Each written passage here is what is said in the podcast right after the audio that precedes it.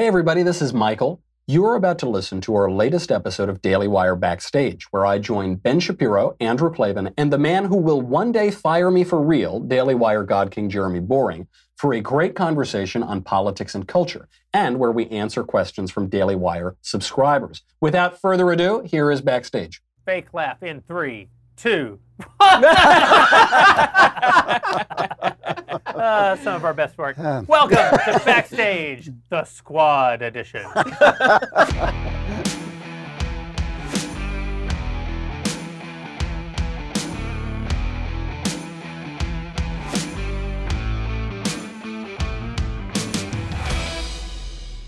Howdy, folks. I'm Jeremy Boreing, known around here as the God King, lowercase g, lowercase k. And joining me this fine evening, Ben Shapiro, Andrew Klavan, and Michael Knowles. This, my friends, is my squad. There aren't many like it. This one is mine.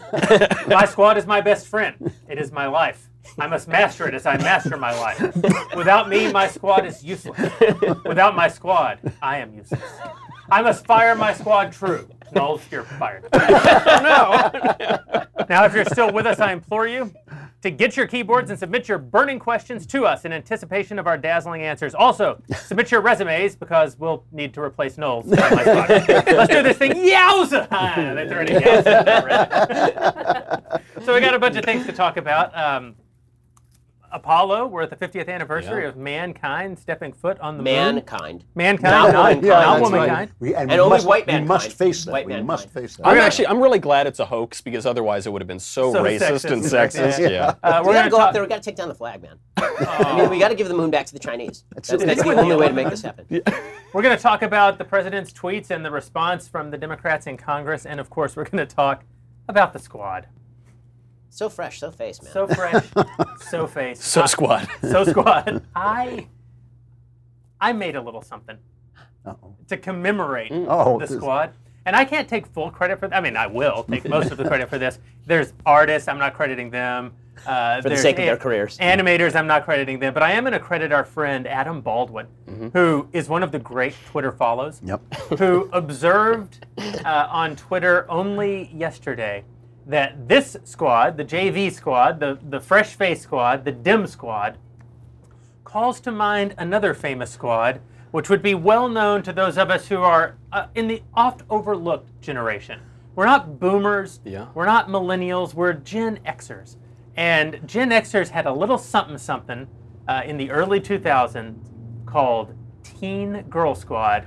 And I'm going to play for you the original Teen Girl Squad video now, and then we'll see what we were able to do with it here. Uh, so, guys, could we play uh, Teen Girl Squad for the folks at home? Teen Girl Squad! Cheerleader! So and so! What's your face? the ugly one! hey guys, let's go get ready to look so good! Word, word, word. Okay, now let's start looking good! Aight, aight, aight. Boy.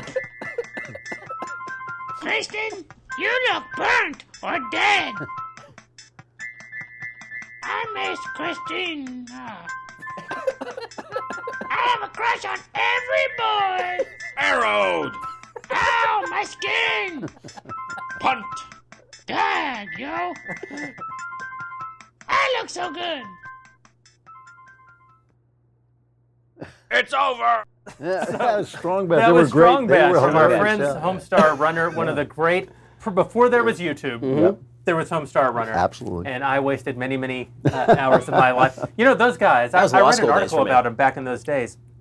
They were running a merch business primarily. They made these great flash animations, which we all, uh, which we all loved at the same time. And then they sold merch out of their uh, garage. And I can't remember the number. Obviously, this has been almost 20 years ago.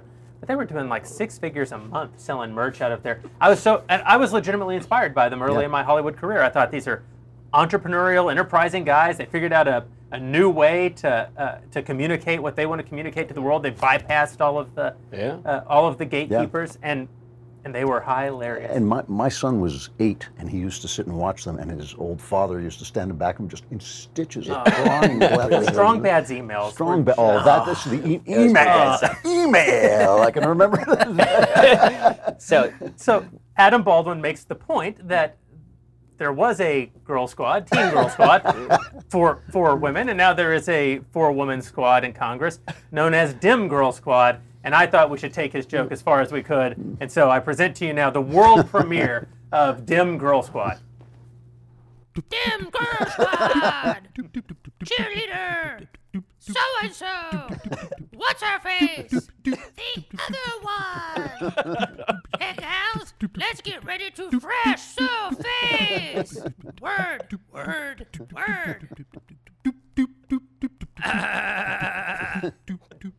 Okay, let's start fresh in face! Height, height, height! Trumped.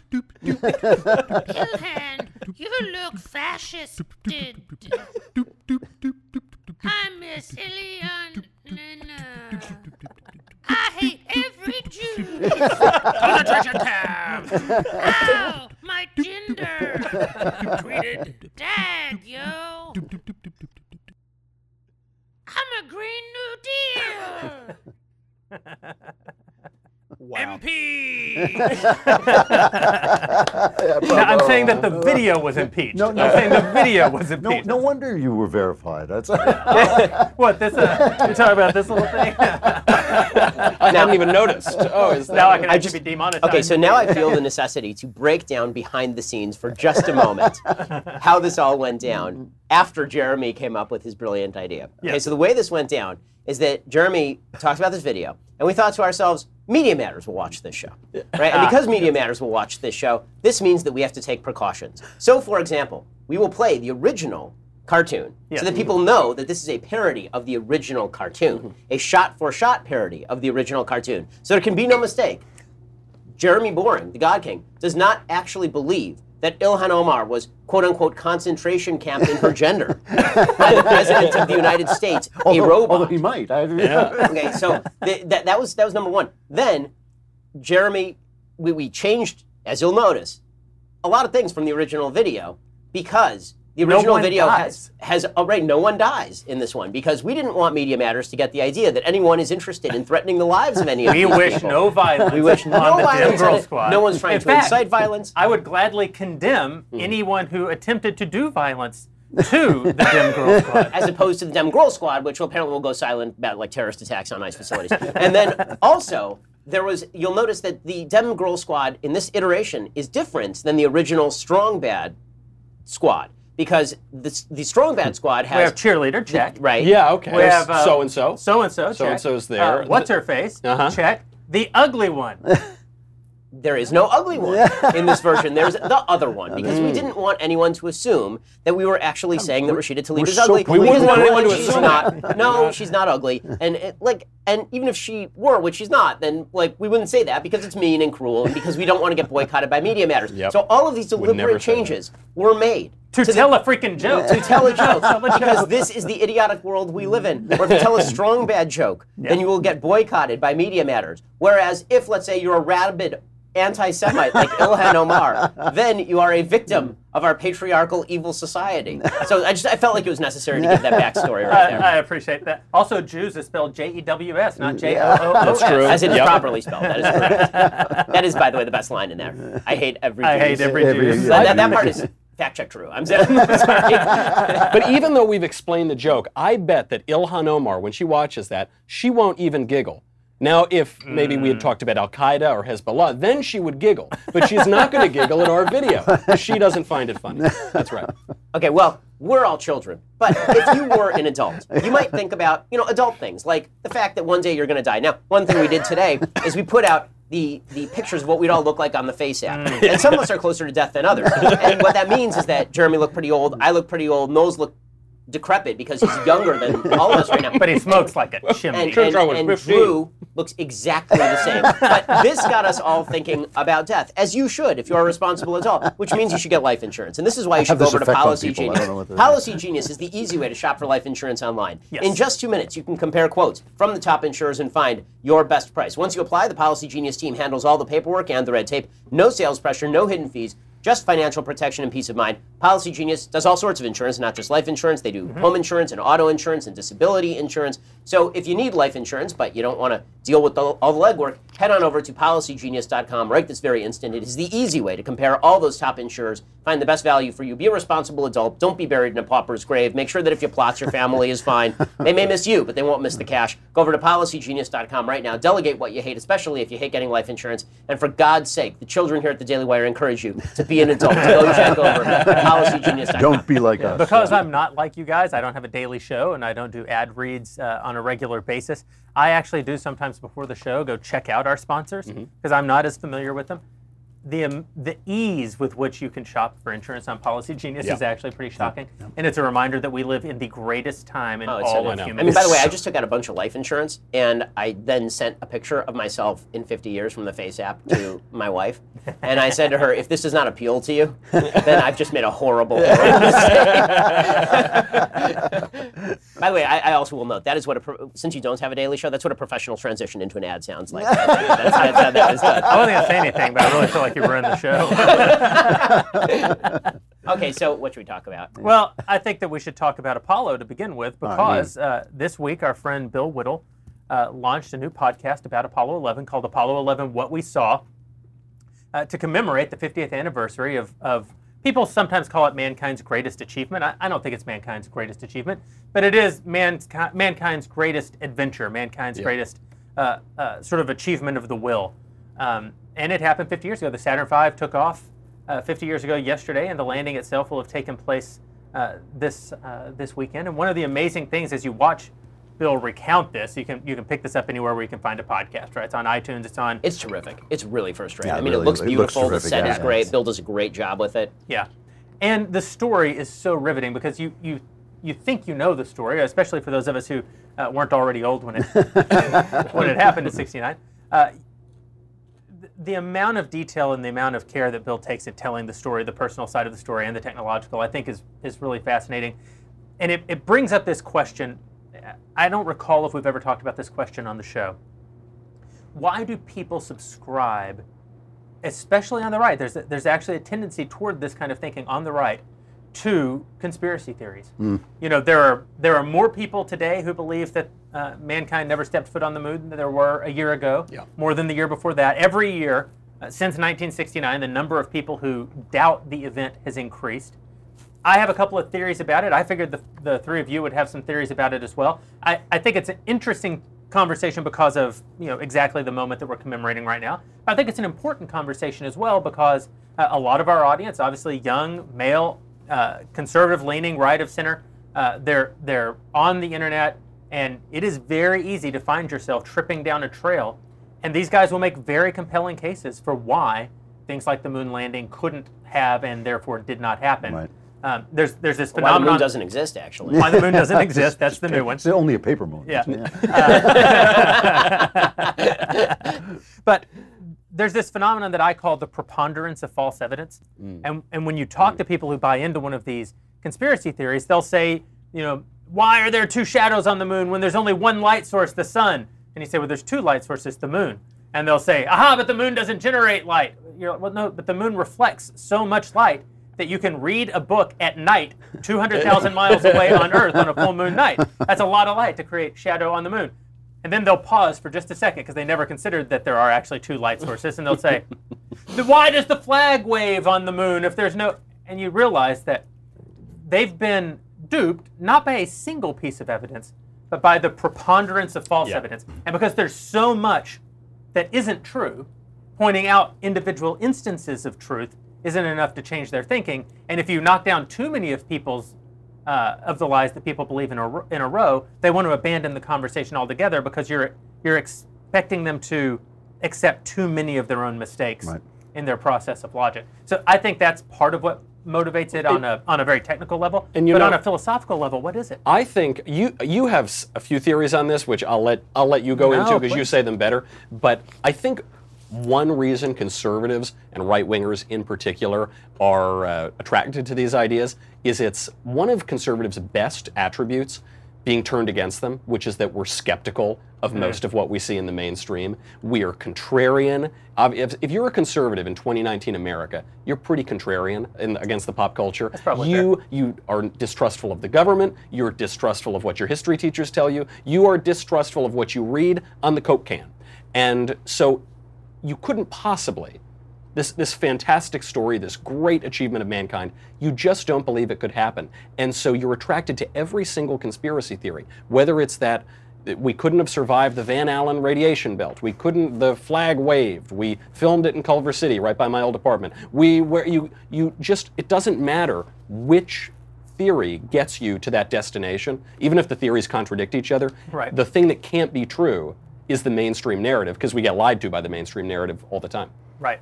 I think that is fair. And there's this sort of conflation that happens between different types of lies. Mm-hmm. So there are the there are the lies that we're told in the media that we all know are lies and that we can evidence are lies. The next step is the things about which we are skeptical that we strongly suspect are lies, but which we can't prove are lies. And then there's the third, which are things that aren't lies and we can actually prove they're true, but we approach them with that same skepticism from the very beginning. And so we don't give credence to the actual evidence when it's I, I, I take issue with the conservative part of this, though. I mean, the thing that always strikes me about conspiracy theories is how unnecessary most of them are. Mm. If, if some, if Ben were to disappear, it would be fair to construct a conspiracy theory. What what happened to Ben? You know, but that. Although who wouldn't get rid of him? But I mean, but but most conspiracy theories, like Islamists say, we're going to take down the World Trade Center. They take down the World Trade Center. They say we took down the Yeah. World Trade Center, and suddenly there's a conspiracy theory: who took down the World Trade Center? I'm always struck by how unnecessary it is, which says to me that it's performing a function. And I think that one function that the, that conspiracy theories perform is they keep you from changing your mind. And I think any time JFK, perfect example. Uh, this is this was from a generation that supported communism. They they thought the Soviet Union was the future, and it works. And here was this guy. Who killed the president because he was a communist and, and JFK? he, the assassin, The, assassin was was, a a communist, and JFK was a Cold Warrior.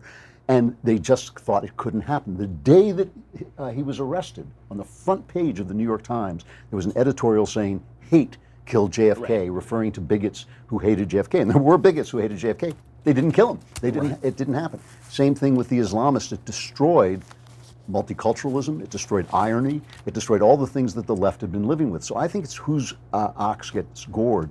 With the moon, it's a little strange because what I think that, that people don't want to change their minds about is that we have been in decline.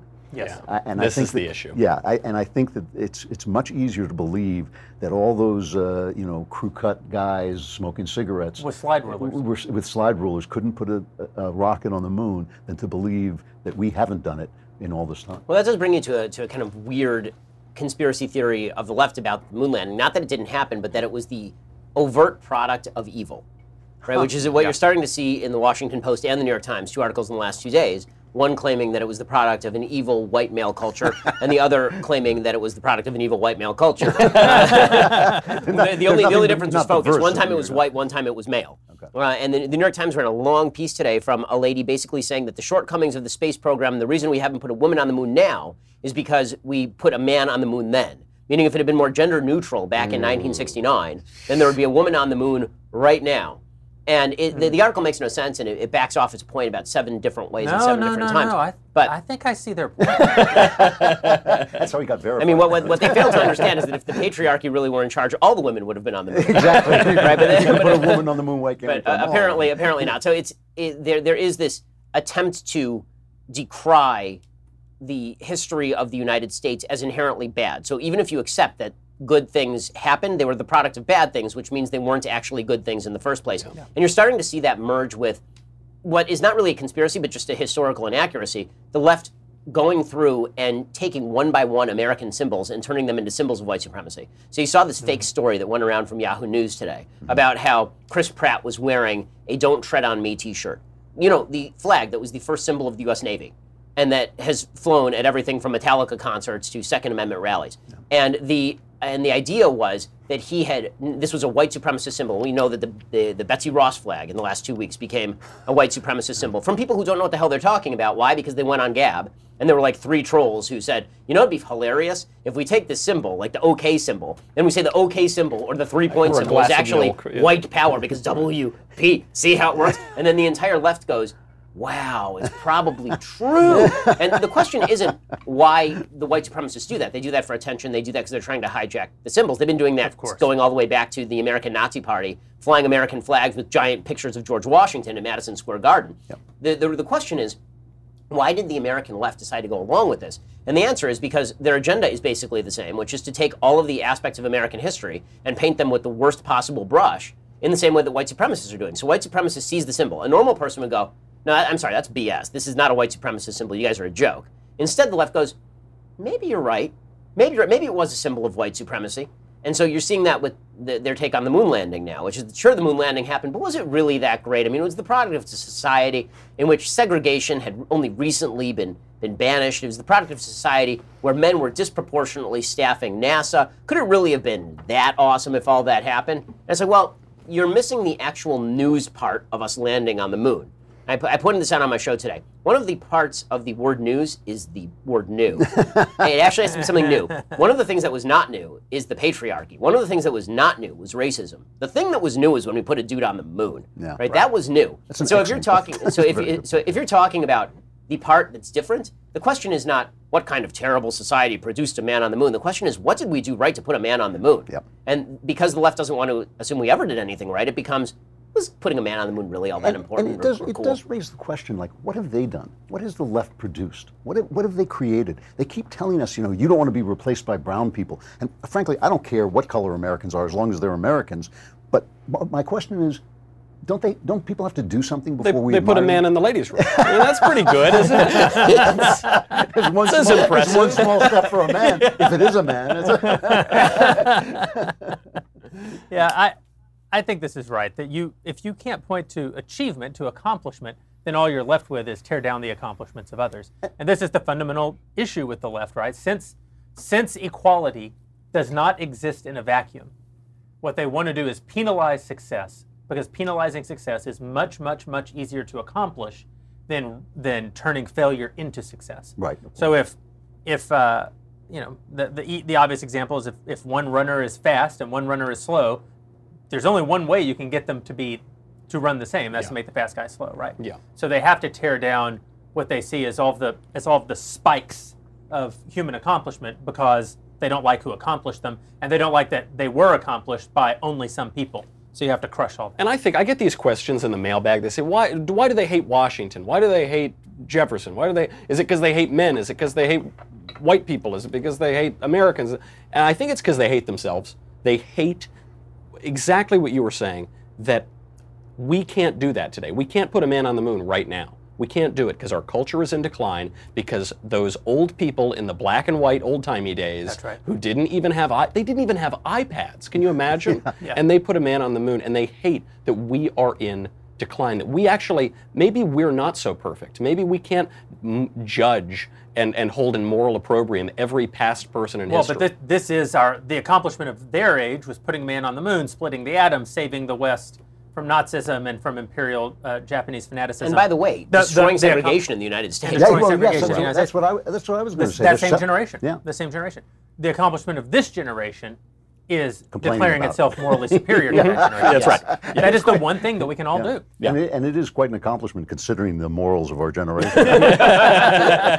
but, but, it, but it really is, it is true, though, that everything they have, everything that they fight for, everything that they believe in, was created by the people who came before them. And that- you think just a little bit of Well, gratitude, Kate, a little Kate bit. Winslet Of, And it's, said by the way, Kate, and by, by Democrats. said this I mean, week- mostly by Democrats. Right? It was JFK's mission. That's right. This happened. This happened right, you know, right after an eight-year stretch in which Democrats were president. Yep. That's right. So what exactly Ex- are except- like? They could just take credit for have it. you ever have you ever gone back? of course you have, and listened to JFK's speeches. He sounds like Well, he's a Republican. He yeah. sounds I mean, like well, Kate he's an anti. He's an anti-communist. Yeah. Kate not Win- I'm going to say my freaking Kate Winslet point, people. Okay, sorry. Go. I forgot. I don't oh, it was the Kate Winslet well thing.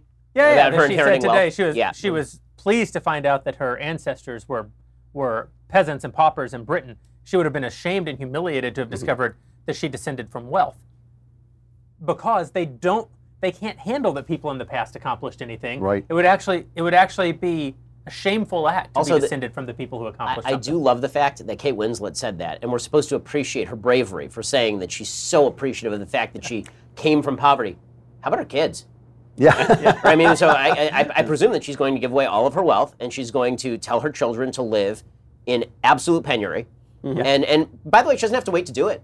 Her kids are there right now. They're Yeah. growing up right now. Right? She could just give away all that wealth right now. She could put all of that money to good use fighting global warming, mm-hmm. and she could go play whatever Oscar bait part she's going to play with seven viewers. And mm-hmm. I mean, she's a great actress, but anytime she wants, she can give up that money and go right back to the virtuous poverty she seeks. That's and right. one, one of the nice things about the left is that they're always talking about virtuous poverty, and yet so few of them actually want to live in it. yeah, isn't that and so and so little virtue exists in poverty. Because Well, of that, I mean, this is know, one of the great myths. It, it yeah. drives me up a wall, Yeah. and you see it from every presidential candidate. By the way, you know the way you can tell I'm a good person is I grew up in a small house in the prairie. It's like Yeah. I can't tell anything from that. You know what I can tell is that you grew up in a small house on the prairie. You know, when- I, when- am so, and it, it, it drives me up a wall because then the assumption is if you disagree with them, then it's because you came from inordinate wealth, right? That's always the assumption. You know, Like, I never talk about the fact that I, I will right now. I never talk about the fact on my show that when I grew up, we were like middle middle class. When I say middle middle class, I mean we had a 1,100 square foot house in Burbank with four kids in the house and one bathroom, and I shared a room with my three younger sisters.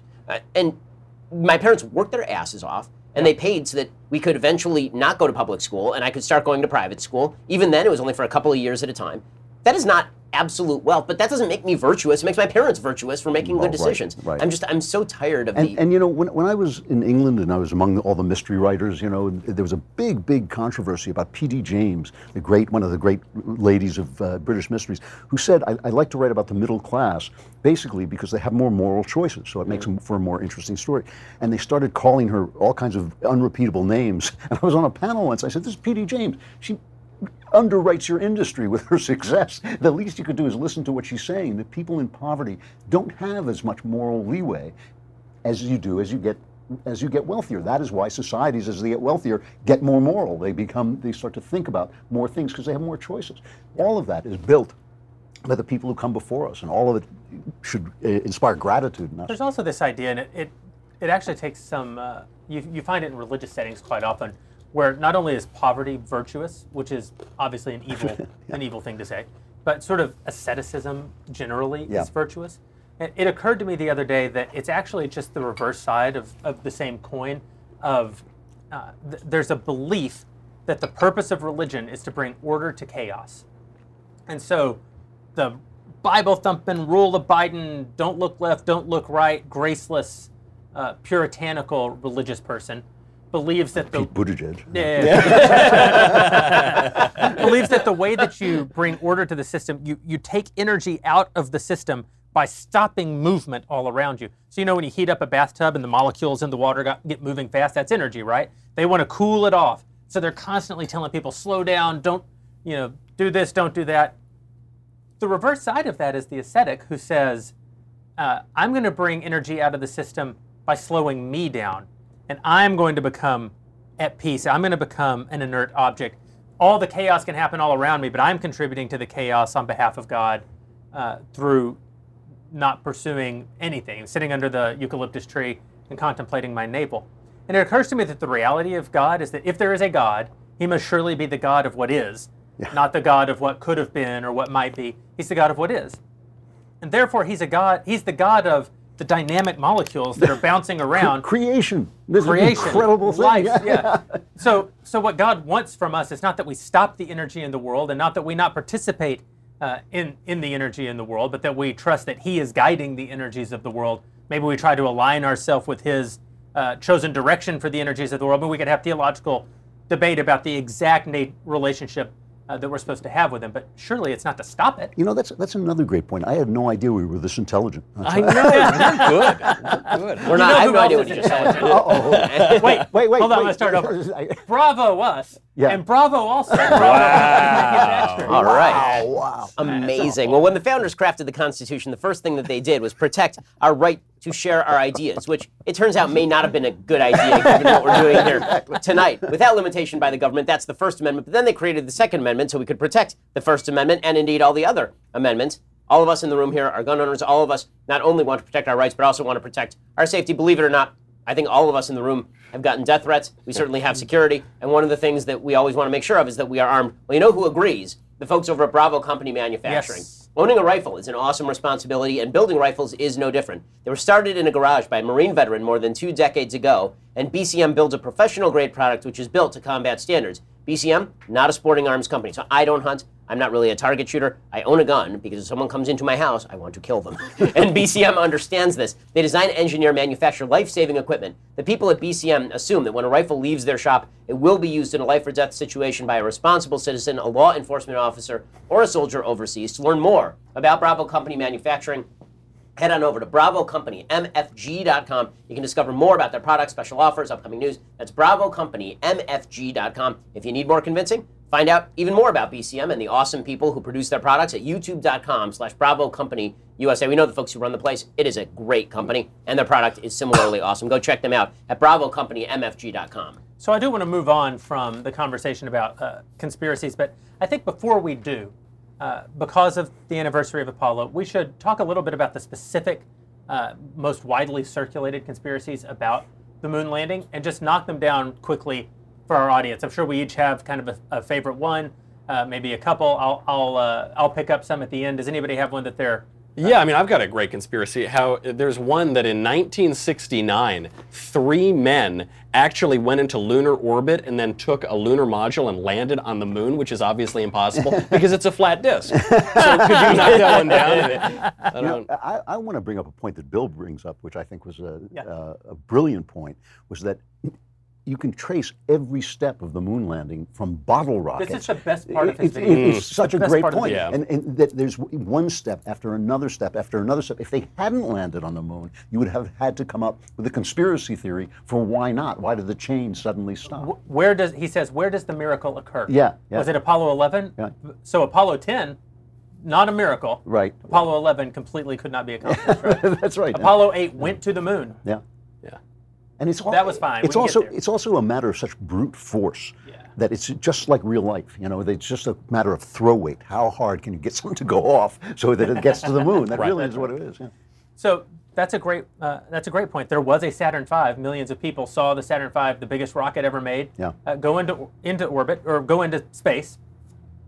We, we the entire country had been enthralled with Sputnik when the Russians put a satellite that would zoom over our head and we could hear it on our uh, on our little radios. Well, not we, you. we're, we're quite young. I remember well. I do. Uh, and yet somehow the Russians, I guess if we sent the Saturn V and all it did was sort of hang out in orbit because it couldn't go through the radiation belts and it couldn't go 200,000 miles to the moon, that means it would have been up there.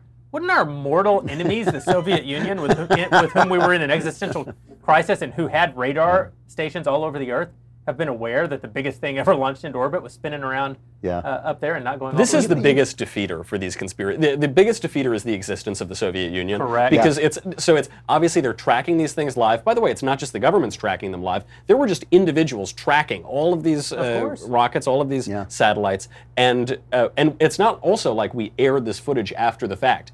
Everything is happening in real time, but the Russians, because they're so nice and honest, and they always want to do a favor for the good old U.S. of A., For they decided to admit defeat uh, falsely. And you know, you know one of the, the false things that people think that people think that Americans got bored with the space program. That that is true, but it's also true that as a kid, I mean, I was a little kid when we landed on the moon. It never occurred to me we wouldn't land on the moon. The president said we would. We had all these astronauts who were my heroes. The astronauts and baseball players were my heroes. Yeah. It, it never occurred to me we wouldn't li- land on the moon. So when we landed on it, I remember my father sitting there going like, "There's people on the moon," and it wasn't like I thought, "Oh, so what?" I didn't think that. I just thought, "Of course, of course, we're hmm. America. We There, there is decided something. to go to the said moon." we there were is gonna- something too about the fact that maybe one of the reasons that we've lost a bit of purpose is the lack of the oppositional, meaning that the entire moon program was based on the fact Yeah, that we were going to defeat the Soviets, yeah. and the Soviet Union disappears, and suddenly it's the end of history. What do we have to go to the moon for? Yeah. The Soviets aren't going there. What difference does it make? And and you feel the same thing when people talk about Mars, like, oh, that's cool. They're kind of talking about Mars. I guess that's Yeah. kind of a neat thing. That'd be cool if we did it. But there's there's no drive like, well, if we don't do it, the Soviets are going to do it, and Yeah. you never know what they're going to do with Mars. But that's a shame. You know, one of the things that really pains me is whenever anybody in a, a debate, in a political debate, a political setting, starts talking about space, they sound nuts. And I, I remember listening to Dan Aykroyd, who is a, about a, a nutty, you know, comedian actor. But I remember years ago saying, you know, we've got to get off this planet. And of course that's true. I mean, of course that's true. We're here because we got out of Europe just before Europe went down the drain. That's kind of the way human beings are. We sort of move on to the next place. We need we need territory. You know, we need new places. Well, to this go. is this is the And I other thing that think is we should going be able to to imagine that. fascinating. I mean, it was governments that got us to the moon, Mm-hmm. But it's going to be private industry that gets us I to think Mars. so too, and I think government, in a way, sucked a lot of the energy out of the program by taking all, all those guys out of the private sector. I mean, it's a it's a great achievement, but at the same time, if we hadn't had to do it uh, in such a hurry, it, it might have happened. Well, there's a second uh, piece to this, private which is the motive of the government went from defeating the Soviet Union to working with the Soviet Yeah. Union. Yeah. That became the du jour thing. We can't defeat the Soviets. We have to coexist with them. When they originally built, were, were conceiving of the space station, the ISS, what became the, the ISS, they wanted a space station that would make it easier to mount missions to the moon and beyond. A place where you could go up to the station, then you could take off from the station and go further out uh, into the solar system. But then they decided that it needed to be an international space station, and the Russians were going to kick in like three cents on the dollar.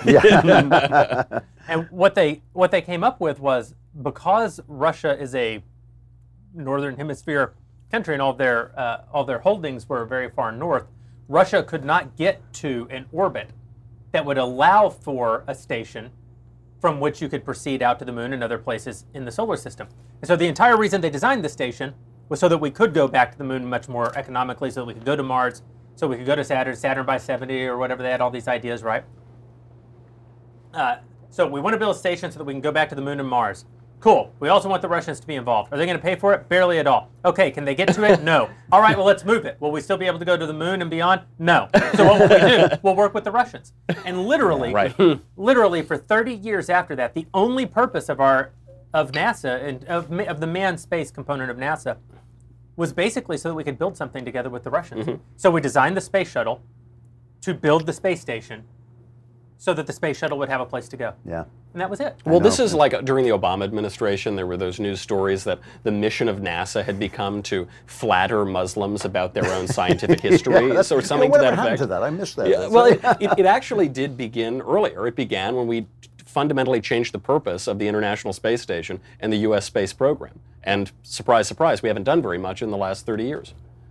You know who's tired of talking about space? Who? Every woman watching backstage currently. Not one of them wants us to keep talking about space. They want us to move on to just any other any other topic because they're exactly like men. This may, Women- ex- this, may ex- this may explain And they may be why men, the actually. patriarchy went to the moon. so here's a fun thing to talk about. yeah. We're taking this show on the road. I know. I know. I can't wait. I'm so Fun excited. for whom? So Backstage Live Yep. uh, is on its way. It's coming up in August. We are going to be in Long Beach, California, and it's going to be awesome. The four of us are going to be there. There will be cigars. There will be whiskey, whatever fruity thing Ben uh, chooses. chooses. Uh, it's going to be on August 21st at the Terrace Theater in Long Beach, California. Lots of politics, lots of pop culture, lots of insights and laughs. Absolutely no more talking about uh, manned spaceflight. Your questions, though, live from the audience. That's the most important part. It is the only time in 2019 that there will be a live Daily Wire uh, production for people to attend. Now, I say that. What if we have another one? I'll apologize next time. That's like when the Eagles go on their farewell tour like Yeah, three yeah, yeah. times a I year. think we should pause farewell. Did, one. did Jeremy just did he just gender spaceflight when he said a manned spaceflight? No, no, no, no, no. This is, as far as we know, the only live. Daily Wire event of the year. Last year we had two great events with Ben Shapiro live in Dallas and in Phoenix. People flew in from all over the country. People flew in from Canada. It was they were terrific. Now, We wanted to do the same thing this year, but we wanted the whole gang to be able to be there. There's a VIP experience. People can pay a little bit extra, come back, meet the four of us, get their pictures with the four of us, get a little We need bit a dunk tank for Knowles next time. merchants. we have to have a dunk But tank. imagine the swimsuit is the real trouble. You know, I mean, right, that's scratch there's that the rub. Tara. Tickets are available at dailywire.com slash backstage, and there are some VIP ticket packages still available wherever you are. LAX is a eh, mediocre airport, let's be honest, but it is in close proximity to the theater, so please fly out, drive out, uh, come on out and see us. You can have some great photos at the meet and greet with each of us and a gift uh, of swag from us you may think this is a cold and calculated ploy to get you to turn loose of some of your money. dailywire.com slash backstage. Come get your tickets. Come visit us at uh, Daily Wire Backstage Live. If you pay a little are- extra, they don't have to meet us. That's That's, it. that's the super VIP level. These are the best events, by the way. You know, we, Oh, we do man, some of these uh, college events all the time, and, Yeah. and they're great. I love uh, meeting the students and talking to them. But when we went out for your that's- that's last year, those two events, it was so cool So fun. talking to everybody. It was just, it, it was really an incredible experience. So I, I'm very much looking forward to it. One of the things that really amazed me at the event in Dallas, because that was the first one that we did, was how uh, much interaction we got to have with the fans. Oh yeah, it was The VIP, I thought the VIP thing might be kind of lame. It might move too fast. I really got to meet a ton of uh, a Yeah. ton of the people who, who support the Daily Wire, and uh, It was a blast. It It's, really it's, was a it's the best thing about going out. I, I love uh, one of the best things going about, about going to colleges is just meeting people and Yeah. getting to because you know we're in this business where you can listen to yourself a lot, and Mm-hmm. if you don't have a little input coming in, you start just repeating yourself, and it's great to hear what people are thinking Also, about. you super old. I mean, you, you don't remember what you said like five minutes ago. So, Where am I? That's- one of the best things about being on the road. so the topic du jour that we that we have to address that we have not gotten to yet. the racist elephant in the room. The president of the United States had uh, why? Why, God, why? yeah. So, to review this story, Please, Ben. as of last Friday and last Thursday, and it, it hasn't even been a week, guys, because time has stopped. you know, we, we, we- this is interstellar. We have entered the water planet where all time is meaningless. Well, just last Thursday, we were all laughing to ourselves because AOC and Nancy Pelosi were clubbing each other with sticks, and it was great. So because perfect. Nancy Pelosi was saying about AOC that she is basically just a glass of water in her district and doesn't really matter very much, and the true power lies with Nancy Pelosi, so why are you listening to these numbskulls and their stupid policy proposals? Fact check true. And then AOC returns by saying, That's because you are a racist. And Nancy Pelosi was like, What? And AOC was like, Yeah. And then Nancy Pelosi was like, What? And AOC was like, Racist. And Nancy Pelosi was like, How dare you? And AOC was like, Racist. And it was great. Right? I mean, we were all having ourselves a ball of a weekend. I mean, it was just terrific because this is what they've had coming for so long. Right? Nancy Pelosi and every Democrat and playing the race card incessantly against Republicans. And not only that, AOC has been lying about playing the race card against Republicans Yeah, for, Nancy for a long Pelosi. time. Nancy Pelosi bought into the lie that the definition of racist is anyone who disagrees with the left, and Hmm. didn't understand that the actual definition of racist is anyone with whom uh, who disagrees with the person to their left. Correct. This is right. This is right. It's whatever And, the party I mean, says it is. Yeah. Yeah. Over the weekend, you had Ayanna Pressley suggesting, in fully racist fashion, that you are not truly black unless you are a leftist, and you are not truly gay and not truly uh, a Muslim unless you are on the left, which would come as a shock to a lot of Muslims who are, in fact, not on the left. a lot of black folks who are not on the left, and a lot of gay folks who are not on the left. In any case,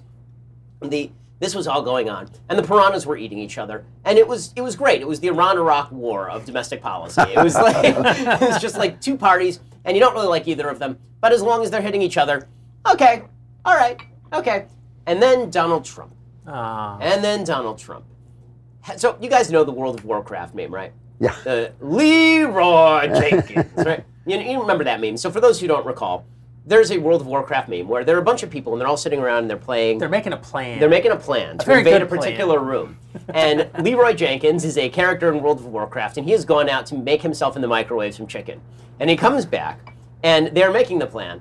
And he simply sits down in his controller and charges directly into the line of fire while screaming, Leroy Jenkins! President Leroy Jenkins decided over the weekend, you know what would be a great idea? AOC and Nancy Pelosi are beating the crap out of each other. You know what I should do? I should go in there and just say something dumb.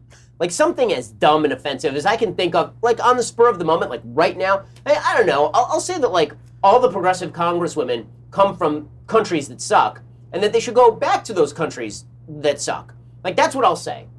And he tweeted that out, and naturally everybody went, whoa. And then Nancy Pelosi was like, I love you, AOC. And AOC was like, right back at you, Nance. And suddenly they were on the same team attacking President Trump and passing resolutions in the House to condemn bigotry, which is a shock since just a few months ago they condemned all bigotry that has ever existed or ever will exist.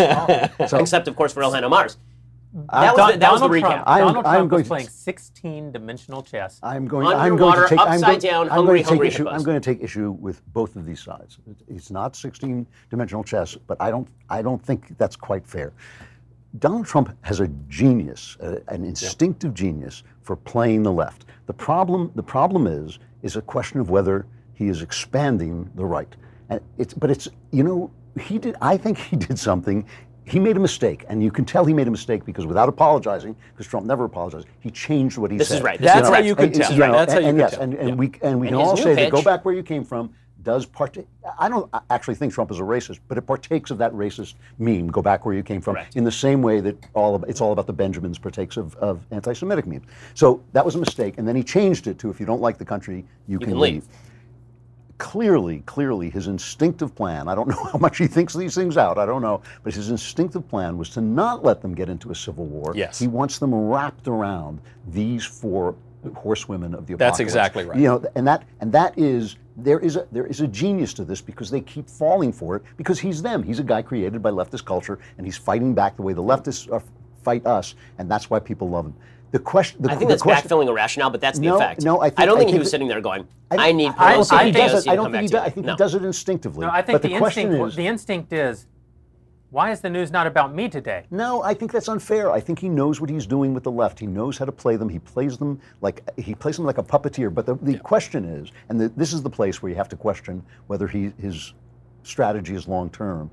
Is is there a single human being who reads those tweets who didn't vote for him before who says, "Wow, if I had only known what a jerk he was, I would have, I would have Yeah. voted for him the first time." And it's doubtful. I mean, he may be able to suppress enough Democrat votes to win again, but I don't know if he's going to be able to add. To so I By the way, I, I think this actually- was I think this was going there anyway. Because I think that Nancy Pelosi, one of two things was going to happen. Either Nancy Pelosi was going to get her head on the stick in the form of Saikat Chakrabarti, who is AOC's chief of staff, and then they were all going to make up with each other because AOC would have no choice but to make up with Nancy Pelosi, or the media were going to jump in on the side of AOC and and the squad, which is what they were already doing, right? Michelle Goldberg and the New York Times were doing that. The fact is that again, I don't even think that it's Trump saying I want I want them all lumped in. Trump picks the people he wants to argue with, and then he argues with them. And because he argues with those people, people who oppose President Trump all unify to take Right. the other side of the argument. So I don't even think he was like, you know what, I need Nancy Pelosi and Ilhan Omar to get back together. I don't I don't think- think that was it. I think he was like, you know who sucks? Those people. Those people are jerks, and I hate them. Uh, and then Nancy Pelosi was like, well, if you say they're jerks, they're probably great. So I, I don't agree with either of you. I think that it really is just the news cycle wasn't about him. He doesn't have any real impulse control. He jumps in. I don't think that it's fair to say that the tweets were racist. I think that the tweet was kind of disgusting. And it was it was wrong. It was jerky. factually wrong. It was inaccurate. jerky. It was jerky. I think that it was hugely presumptuous. Mm-hmm. And race may have played a factor in the presumption, the presumption being that the four women aren't American. Right. Right?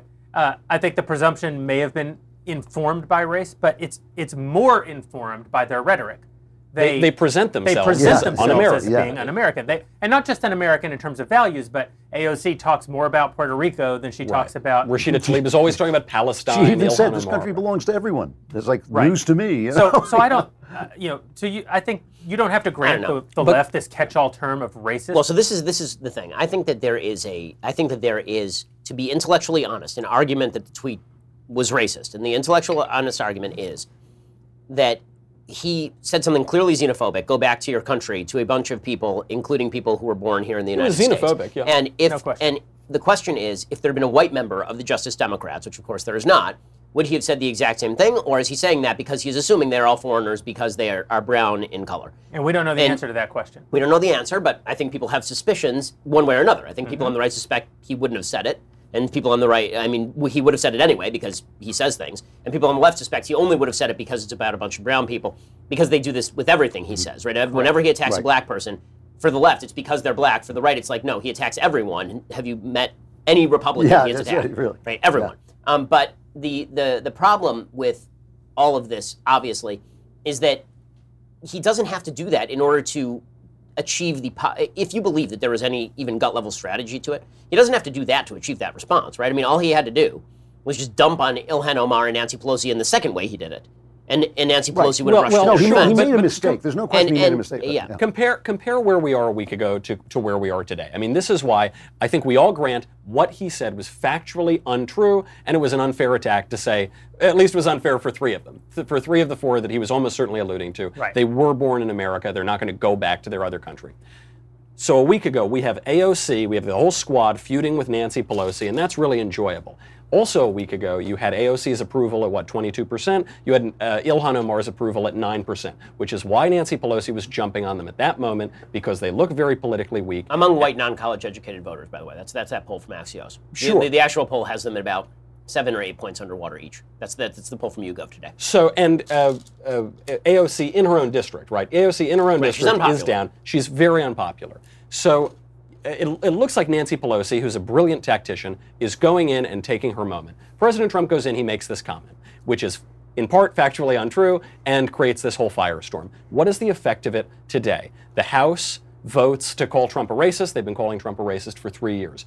AOC and the whole squad is currently today feuding with Nancy Pelosi again. They went on ABC or CBS last night, and Rashida Tlaib called Nancy Pelosi a racist. So we get that You exact same Tlaib. thing. She's the she She's has all the the, impulse control of Donald Trump. I know, and, but then the best part of this is She has more than Omar. Omar has none. but why did Wow. Pelosi? Why did Pelosi go out there and say yes, he's a racist? She's. They're all talking about what a racist he is. Is so that they don't have to do the thing, which is call for impeachment. They're saying that America's like Nazi Germany, that Trump is running concentration camps, Trump is Hitler, but they're not going to impeach. That's crazy. Until today, Al Green, the congressman, not the singer, makes moves to impeach the president, which is a fabulous position for conservatives to be in. It's a very difficult position for Nancy Pelosi. She's tried to avoid it now for over two years.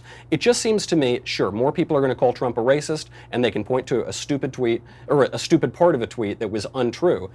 But I it just- seems tactically we're in a better position today than See, we were I- a week so. I don't think does, we're- He I- I does don't- correct himself, and, and when he said, "If you don't like the country, leave," I was kind of thinking, "Well, yeah, I, I Right. say that myself." you know. But it's okay. So we, I I think, first of all, we're tactically in a worse position as far as the presidential race. I think the Democrats are burning themselves down because they can't help but burn themselves down. They were doing it last week. They're doing it mm-hmm. again this week. It was never going to change. They were going to call for impeachment. Pelosi was going to refuse them. That fight was going to keep going. And Trump inserting himself and making himself the issue, as you say, has he won one additional voter anywhere in here? Probably If you just let the Democrats burn themselves down, you're in uh, good shape. would they, would they have with you. I don't rallied around the that, Ben. squad if not for this? Yes, because they, they would have to rally around the squad at some point because Trump was going to attack them at some point, just not in the dumbest possible way. And Like, can we, can we distinguish between the fact that tr- Donald Trump is very good at picking his opponents, and Donald Trump also then tries to club them with a rubber mallet? Like he like he he is very good at picking his enemy. That he's great at. And then half the time his attacks are are done well and they kind of hit correctly. And then half the time, he's just like a wild man fighting you. And some, eh, okay, there's the wild guy in your class, and you don't want to fight him because he's crazy, and you never know. He's going to pull a switchblade or he's going to pull like a rubber doll? You just don't know what it's going to be. He's the crazy person you don't want to fight. And Donald Trump is that, but sometimes he does pull a rubber doll. Okay, and the fact is that his attack on this group, he could have made an attack on the group that wasn't idiotic and that didn't border on racism, or he could have done all those things. well, by the time he was And- finished, he did. I mean, Right. that- that's- Okay, but that, that's, that's, by the time no- he's by no, the time he's but- finished, but see- doesn't Yeah, and by the time no. I pull my hand out of the fire, it's no longer on fire. But it was just in the fire. no, so, like, I, what I, was the? I, I do not agree. I you think no cannot damage was done here? What's that? You think no damage was done here? I, I'm I'm agreeing with you that there may be 2020 damage there, and I'm not. So that's sure, the but only I'm, point I'm but I'm not sure because because look, what is happening is Joe Biden, one of the worst po- politicians in America. I mean, the guy's a, the guy is as dumb as an ashtray, as somebody once said. He really is that. But he's polling really well because people are thinking, well, he's kind of normal. He kind of looks normal, and we're tired of all the, the drama. Trump knows this. He knows that the danger comes from any uh, Democrat who looks sane. Yeah. And so he made them all look crazy. That that press conference the squad gave Oh, was glorious. one of the greatest uh, no moments question. When they American wouldn't condemn Al Qaeda? You mean that press conference? I conference? mean, yeah. that, that woman is. I mean, I, my joke about her was she was so angry she almost exploded, but the TSA took the belt off her. she is as bad. She is as bad. You're gonna give a media a media matters Media. Matters. We love. Media Matters. Thank you, Drew. Come- I can't and wait. It. Come Uh, get me. Here's the photo for the article. Okay, for Media Matters, she's not actually a suicide bomber, nor is she an Islamic terrorist. She just believes bad things. That's Drew, who's a satirist, Ben, making a ben is going to have to like follow me around. God. Just the a official disclaimer. explainer. It's like Yeah. Right. Obama had the anger explainer, and I'm like the Drew irony and comedy explainer now. But it's but again, it, it- this goes back to if Trump had an ounce of discipline, he'd be president forever. And Mm-hmm. there's a way to launch attacks on your political opponents and pick your opponents. I mean, Obama did it regularly. You could you can do it, but and it is good that, that Trump has the capacity to do it. But then don't proceed to kick yourself directly in the nuts. The And it's like why why why does he? Why do we have to always, every time, watch him stick his hand directly in the fire, and then when he pulls out, we're like, ah, but he pulled his hand out of the fire. No, How about just don't stick your hand in the fire? But Like, why one is of the this so? things about him, somebody in the in the Wall Street Journal, I think his name is Holman Jenkins. He re, he's a really good writer, especially about uh, climate change. But he points out that Trump is the most one of the most known quantities ever to have been elected president. Yeah. So everything that he is was elected. Everything that he is is part of the message the people were sending to to the government. And so when he does stuff like this, I understand that he is alienating especially women who don't like the meanness, they don't like the bullying. I don't blame them. I don't like it either, to be honest with you. But like but he, but we knew who he was. We we actually hired him to do what he's doing. And I think that he's uh, you know Okay, so this, but this comes down to do you think that 2016 is replicable in the absence of Hillary Clinton and based on the factor that he is the incumbent president? but everybody these people are In the presence of Clinton. whom is the Uh, question? the- the- but, uh, no, no, but the Hillary Clinton, okay, so Hillary Clinton didn't get the votes for two reasons. One, she's terrible. You're right. They're going to be just as terrible. Yeah. Two is that everyone thought Hillary Clinton was going to win, so a bunch of Democrats didn't show up to vote. That is not going to be replicated. I don't know about that. That I is mean- 100% Oh, yeah. true. Yeah. There was wild underturnout by Democrats in Wisconsin, Michigan, and Pennsylvania. Absolutely. It's statistically provable. There was significant underturnout by Democrats compared to both 08 and Well, there's not going to be underturnout by anybody. Well, and this is my point. I'm not sure how much more upside turnout there is on the Trump side. I think that there is upside turnout on the Democratic side. That's what 2018 really looked like. So the question is, can eh, again, when the focus is on Democrats, we're good. And, and here's the good news: the Democrats are going to keep. It's a game of hold my beer. So in, so in my view, That is- that- that Donald, for- the Democrats are like, hold my beer. We're going to fight with each other over something completely stupid. And then Trump is like, no, you hold my beer. I'm going to jump in here for no reason. And then AOC and Pelosi, they're like, you know what? Hold, no, you hold the beer. You hold the beer. Because we're going to go back to fighting each other. And then today, Ilhan Omar was like, you hold every beer that I ever would have but cannot drink. You take all of those beers and you take all those beers and you take them forever. Because in the middle of a fight over whether Ilhan Omar has the country's best interests at heart and is a bigot and hates Jews, today, this afternoon, she launched her first squad initiative of the of the of the new world and her first squad initiative was I'm going to the Palestinian territories Right. where I'm going to do a propaganda effort on behalf of Hamas and the Palestinian Authority, both terrorist entities. And I'm also going to push forward the boycott, divest, and sanctions movement against Israel, which has been declared anti-Semitic by, wait for it, Nancy Pelosi five weeks ago at AIPAC. Mm-hmm. Right. So, I mean, we don't have to. This is what I keep saying. Everybody is like, wow, look how Trump is really able to make them look crazy. Okay, and guess what? I was able to make Frances Farmer look crazy because she was crazy. like, I don't know, Yeah, like, but- but this what do you what- want from me? is- this Sybil was crazy. I don't have to be like, you know what makes Sybil even crazier? If I poke her with a stick, boom, now she's got another personality. See that? Okay, look. But but this is why Republicans this is why Republicans hate Republicans is because they don't do this. They stand by and they let people do this this they let the Democrats be crazy and they don't stand up and say No, no, I'm know, fine with him going yeah. doing the doing the Donald Sutherland from Invasion of the Body Snatchers. You know, I'm fine with him just pointing at them and saying and saying, you know, what a great image. like she's and, and him just saying, okay, look at this crazy thing they said. Look at this crazy thing they said. Look how terrible they are. Like I thought it was hilarious today when Trump was asked about Ilhan Omar, and his, That was a five-star I haven't moment. really heard anything about her except like was she married to her brother? and it was like. and you asked me, I don't, like, I don't know. You guys, it's not your job to find out. People and it's like, and, and AP immediately like that. Okay, that is like grade A That is Trump the quality best trolling. Trump Yeah. because because That's then the AP Trump. comes out and they're like, how dare he say something like this? And everyone's just like, okay, well, here's a Minneapolis Star Tribune column asking the same question, like a full investigation. Why all of, why she won't answer questions about it? Like that, right? That is like when I say Trump picks the right, right opponents, but he should actually attack in the way that is most effective. I mean by not saying. American Congresswoman, go back to your crap hole country you came from. like that, that would be the not effective way of doing it. And Drew has this thing where it's like, ah, but he course corrects. And it's like, He does course correct. Yeah. Okay, you know it'd be even better. I know, I, maybe it's asking too much, but you know it'd be even better is before you course correct from the Indy 500 pile up on the outside wall, if you just didn't steer directly into it, because that was the part that was purposeful. He had to be sitting there, like you know, what would end all of Donald Trump's problems, honestly, if he had like a tweet checker. Okay, all the people around him, Yeah, they no, I love think- Trump. I- I that's all they love. They, they all love him. Okay, idea, so yeah, all of his staffers like him and they know him and they are interested in letting Trump be Trump. If he had what all normal people have, which is a prefrontal cortex that functions and says, don't do that thing, then he wouldn't need this. But he can let somebody else be the prefrontal cortex. he just writes a tweet, and then or he makes a video, and then he has somebody view the video and determine whether the video might be problematic, and then after that happens, he Ninety doesn't- percent of them, they'd probably still let go. a hun- uh, almost hundred percent they would let go because it's just him mouthing off or whatever. Yeah. It's it's only the rare tweet. You know, for the, and and the media fulminates so much that you know we think that like his his kind of normal weird tweets are really th- those aren't bad tweets, and I think everyone has sort of accepted him being kind of weird and Trump is crazy on Trump, Twitter. yeah. Is I've Trump never is seen a skinny person drink a Diet Coke. I mean, that's just a true tweet that he sent out. And, and, and, and we've all, you're right. We've all priced this in, but every so often he does something. You're like, oh God, was that?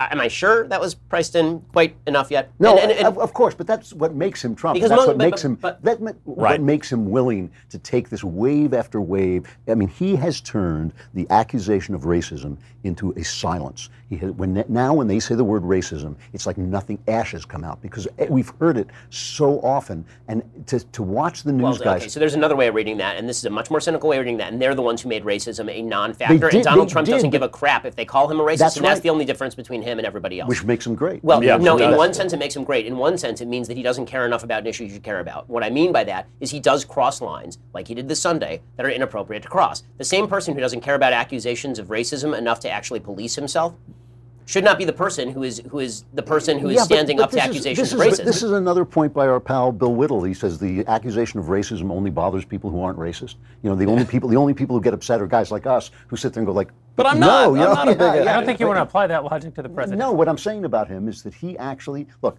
He has done great things for, for people of color in this country. I mean, he, This, he- this is how you know. I mean, this is the I mean, known again, entity again, argument. Yeah, he's, he's succeeded at basically most of what he's done in life, except being a racist. Right. If he's as bad a racist as No, they it's, say it's he not that anybody's saying he's that bad a racist, suffering. but Certainly not elections are about perception.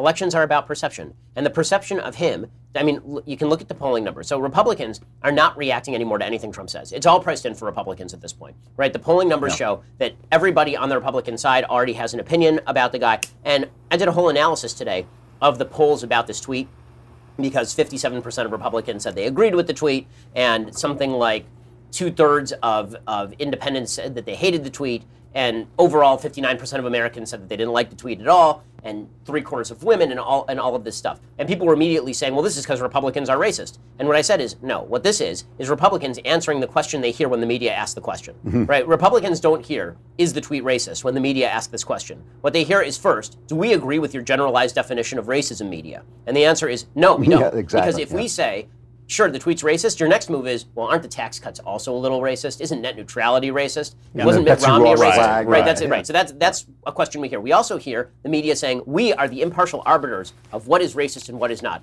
What say you? And we go, well, hold up just a second. Ayanna Pressley said over the weekend that black people aren't black if they disagree with her. So I'm going to go with no on you're the impartial. and then and then there's the third question that we hear, which is, you're not really asking if Trump's tweet was racist. You're asking if Trump himself is a racist. This is the point. And and that we're not willing to say. Meaning there are people who say things off the cuff that suck. There are people who say things that are uncomfortable all of because us, they're like all of us ignorant or they say something dumb. Right? And is, does that mean that Trump in his heart hates black people and thinks they're inferior? No, we're not willing to go there. And then finally, the fourth question, which I think is the biggest one, and this is what you're getting from Republicans, is when you say, "Is the tweet racist?" What most Republicans hear is, "You're saying that I'm racist."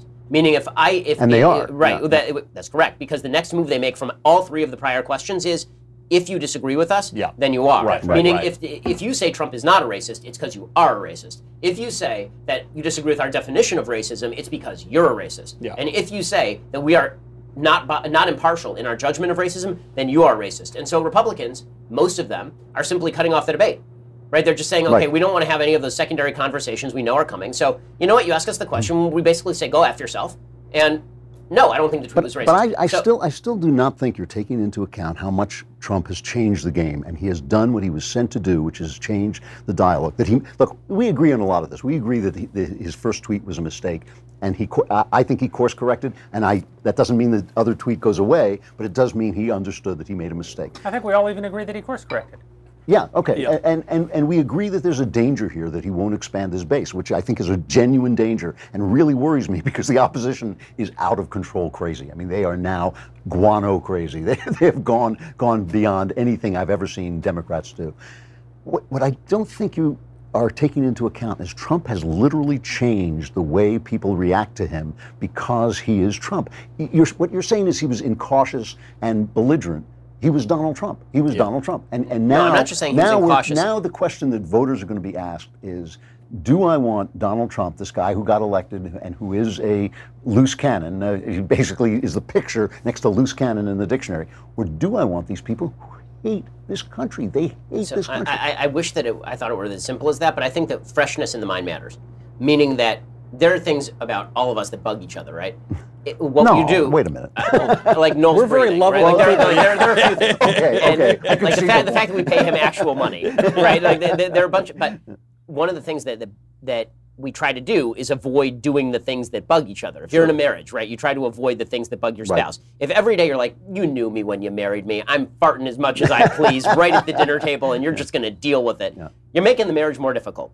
Voting is about making it easier for people to vote for you, not harder for people to vote for you. It is not merely do they know you. Yes, everybody knows Donald Trump. And then when you don't think about all the dumb things that he's doing, you're like, wow, the economy is great, and he's and he's actually doing some pretty good things. And then every so often he jetpacks in, No right? question, he parachutes yeah. in from the sky, like the Blue Angel flyover, and all of a sudden it's like, and now I'm gonna say something stupid, and you're like, oh god, like, but now you've made it harder for me today because people are emotional creatures, Yeah. and it's not all priced in on the day. It's priced in in general. Right, which is why the polls are remarkably stable for him. He's been at 41, 42% in public approval since literally that he was elected. He has not moved from a 4% band his entire Yeah, his, sure. the, the entirety. Right? That's all priced in. And it's why there are certain things that won't have any impact on him at all. Meaning like NBC News breaks this dumb tape of him dancing in 1992 and standing next to Jeffrey Epstein and talking about rating women. Right. I did a whole 10 minute segment on my show today about like, wait, you're telling me that the guy A billionaire playboy. Yeah. nailed his second wife when he was married to his first, and then nailed his third wife when he was married to his second,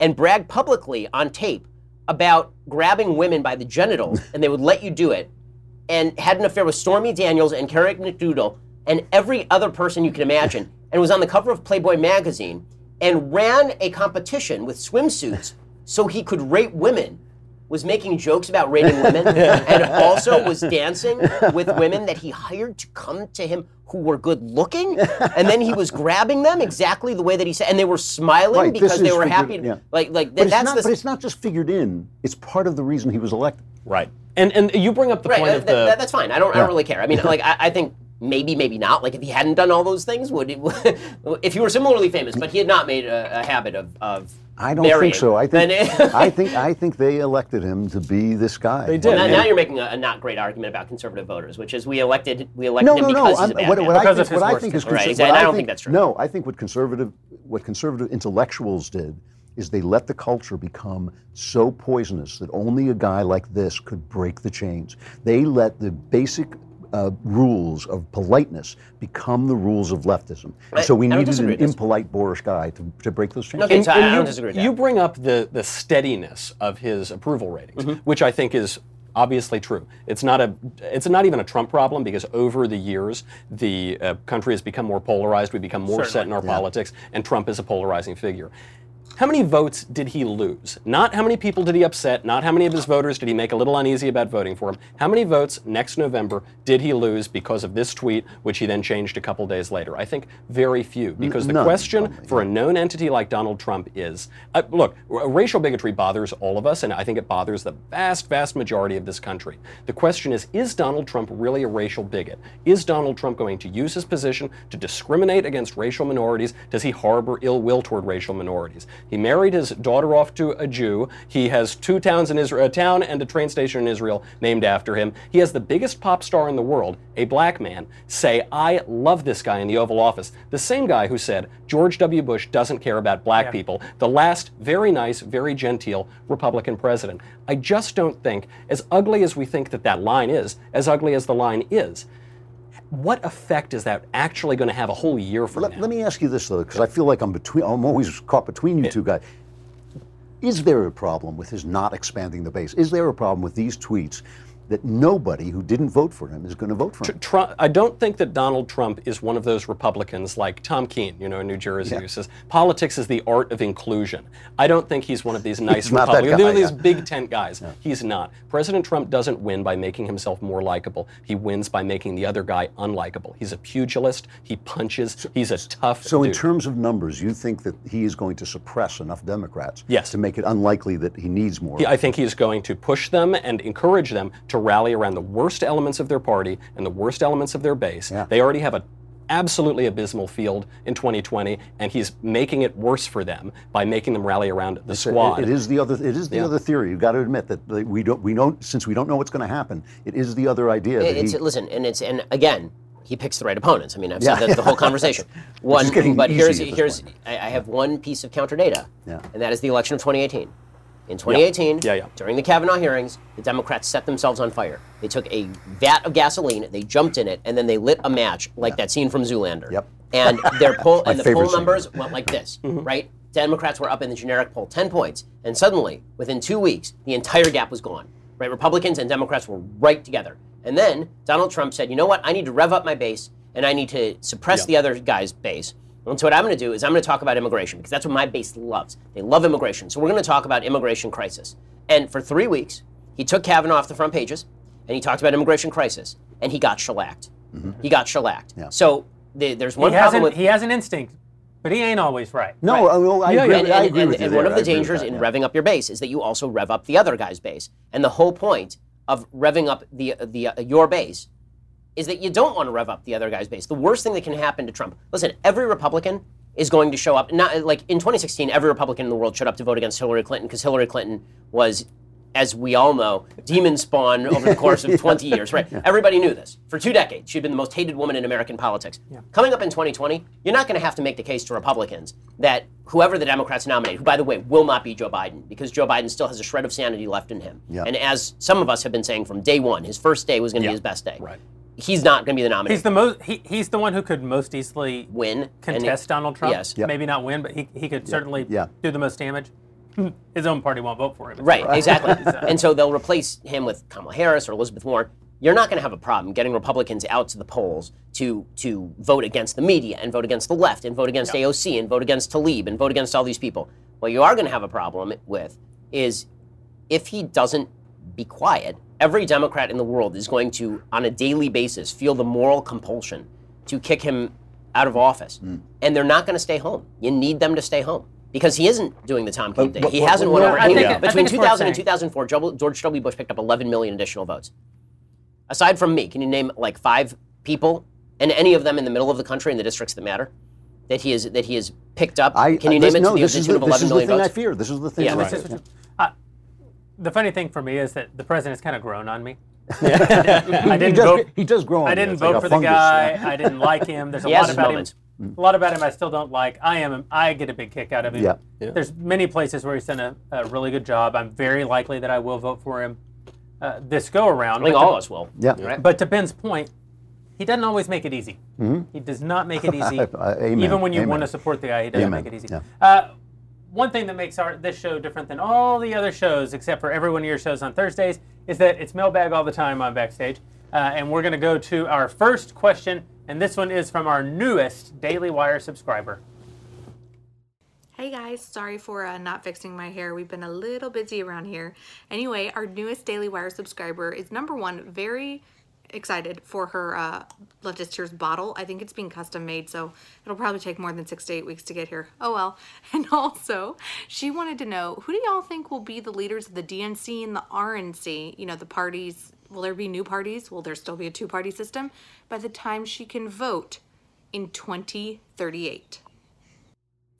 Will there be a new a new party in the time by the time she can vote? Are you really focused on the question? I'm No, focused it's on that that- beautiful Thank brand you. new baby. child. Oh what a cluster of cells that is. Oh, congratu- congratulations, Alicia. Yeah. I'm so glad that that baby was born and, and not terminated early like Leana Wen over.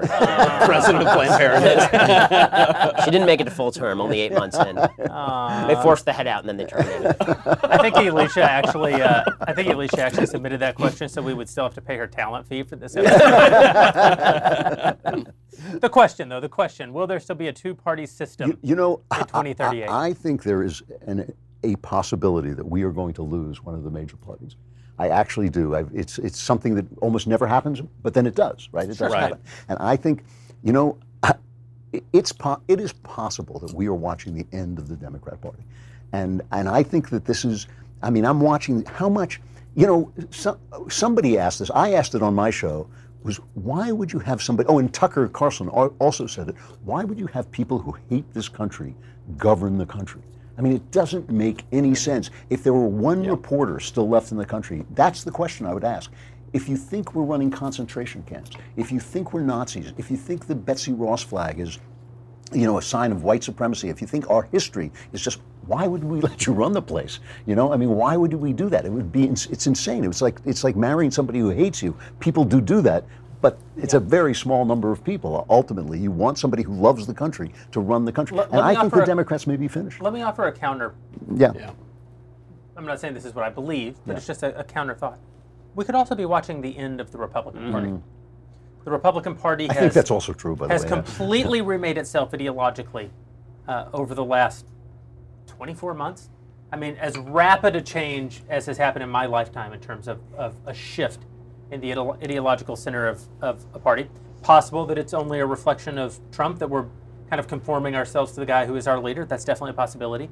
Possibility that it's a new streak that's sort of moving through the right and it's just going to get sort of embraced into the the, part it can't stay what it is right now like the, this party is too narrow so possible that this just becomes a part of, of the uh, uh, sort of the ingredients of, of the republican party over time also possible that that right now we don't see that the division is fatal in our party because we're we're ascendant in terms of the power of the president uh, and the regulations in the court but that the second that the presidency changes we'll actually be left sort of where they are right now do, do you see that as a possibility I do see it as a possibility, and I. But one thing I think, you know, it's becoming the party of Trump, and I don't think there's any way around that. I don't think there was ever any way around that. Certain things I have to put this exactly right because I don't want like five guys to have to pull Shapiro off me. but certain things that Trump is doing are incredibly smart, and I don't know how he got there, but he has gotten there. And one of them is his his awareness that the post-war global order is over and has, has been over for about 10 years. And I think that I'm not sure. What does I, that mean?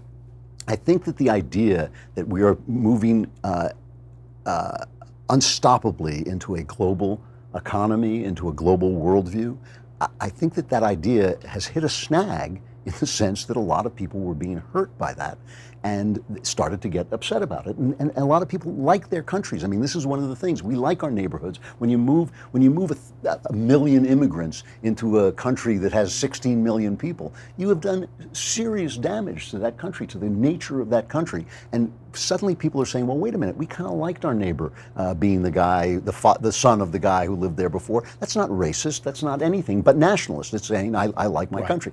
And, and I think that he, he has put the brakes on that.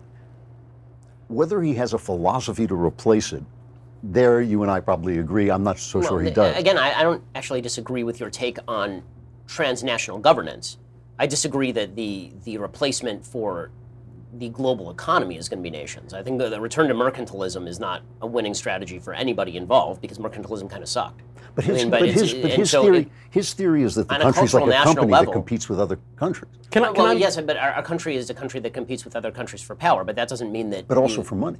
well, well, that, that's just an ignorant view of economics. I mean, if the don't idea is it, like, people it, you- What's that? We don't compete with people for money. That, that's not how that's not how trade works. That's not how economics works. You and I, you and I, do not compete for the same dollar. We produce more dollars. This is how Well, well, yes, functions. of course, This of is how course, markets work. of course that's true. So- but but we do compete for what people do. I mean, we cannot if abandon. you want to, if you want us to compete for T-shirt jobs and bring them back from Vietnam, go for it, man. I mean, like that's that's all you. If that's but, if but you can't. You know, look, there, there is a moment. There is a moment when the Luddites are burning down the machines.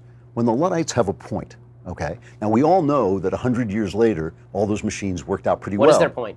The point is that the, those machines destroyed their families, destroyed their home industries, destroyed the, their, their lifestyles. I mean, of course they had a point. And, it's, it's ridiculous. nobody and nobody denies that that is true. It is Right. also true that they were wrong.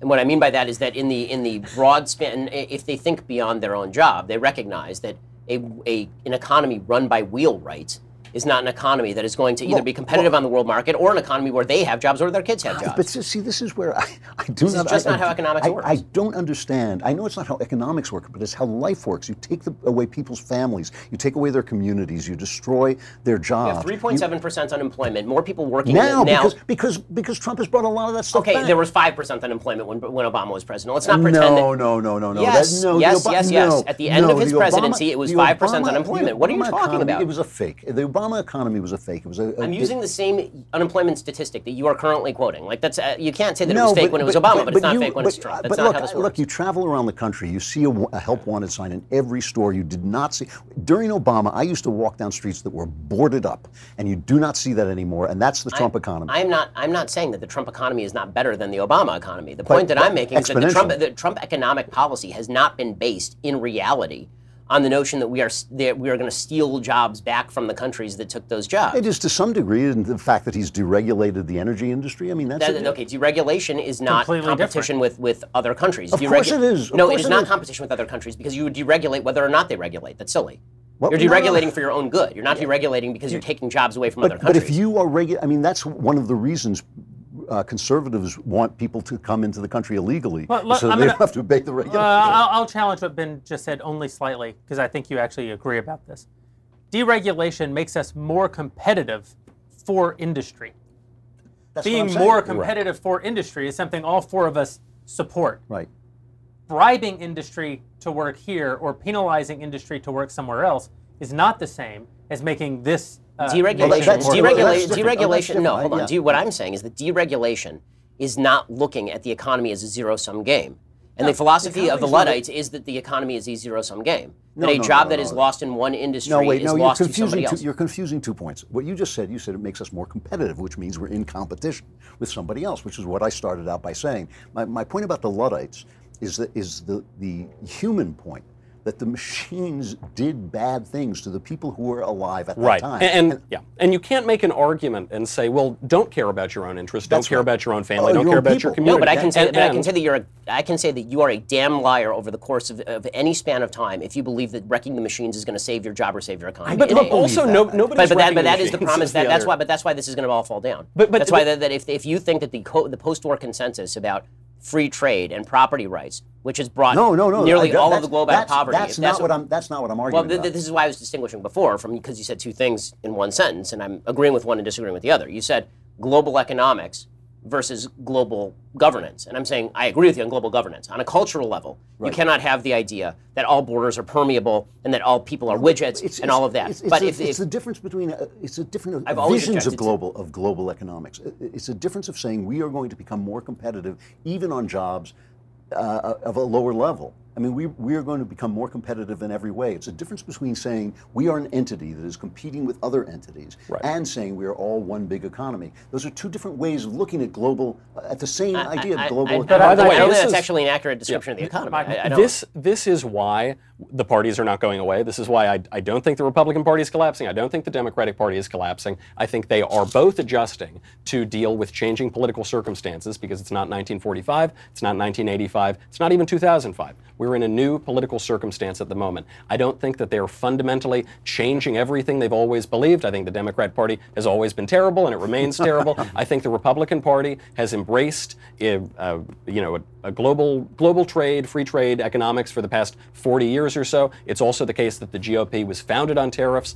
Abraham Lincoln said, "Give me a uh, give me a tariff, I'll give you the greatest nation on earth." That's not an argument for tariffs. We're not even instituting Where a he of get, tariffs. where did he get his iPhone? But and where did he get his iPhone? My, my point is, those two parties are actually adapting to market demands among voters. And and what would the third party be? We're always told by people, especially on the internet, especially guys who spend a lot of time thinking about politics. They say, you know, it, it, and I hear this. I've, I've talked to billionaires who've told me, you know, Michael. If, if the GOP would just drop those social issues, if we had a third is party that was economically really competitive and socially totally liberal, you'd win every vote. You know how many votes you would win? They've done polls on this. Yes. 4% of votes. Nobody wants that. I think actually, right now, for all of our chaos, the two parties are very stable. The real problem with the Luddites, and then we're going to take another question. The real problem with the Luddites isn't that they're right, that they're hurting. It's not. It's that they're wrong about uh, what should be done about their suffering. Of course, of And- course they are. Of And the course, yeah. ultimate problem from a governmental point of view is who gets to decide whose interests to advance again above the interests of someone else? Who gets to say that the guy who has the job as a truck driver is more important than the guy who is building the self-driving car? And what the free market posits is no one gets to make that decision. The collective economic uh, decision making of everyone gets to make that decision. Yes, but the thing, the thing is that in that, that moment, there's not. I don't think there's going to be self-driving cars. I think they're going to be automatic cars because we don't have self-driving planes. I mean, a plane basically at this point could take off and land itself, but you're not going to get in a plane without. Not, a not with that Boeing, but all the other planes can do that. That's You're true. not going to get in a what is it, a you know 40 ton truck. A 40 ton truck is just as dangerous as a plane. They're not going to be 40 ton. Okay, trucks but driving. Germany's just picking an example. That's eliding the example. Yeah. Uh, no, no, no, no. But w- my, my point my point is that the mistake that the Luddites make, the mistake that the Luddites make is that they're that the jobs are going to go away when in fact uh, technology actually increases employment. It actually Correct. does over time. Correct. The mistake, the mistake I feel that conservatives make when they side with the guys who own the factories is you can't have a generation wiped out and, and maintain uh, cultural stability. You can't have people, uh, be, their lives being destroyed. You know, Karl Marx was exactly wrong. He said religion is the opiate of the people. It turns out that opium is the religion of the people. You know, it turns out that people are going to are going to kill themselves if you take their lives away. What, what was I can't remember who it was who said if you take away a person's way of life, you've got to replace it with something of value. There's nothing wrong in starting to think about, and it doesn't have to be more government, it doesn't have to be more government action. There's nothing wrong with starting to think about what do we replace people's lives with? What do we go into those towns where the jobs disappear and say, okay, well, what is it going to look like?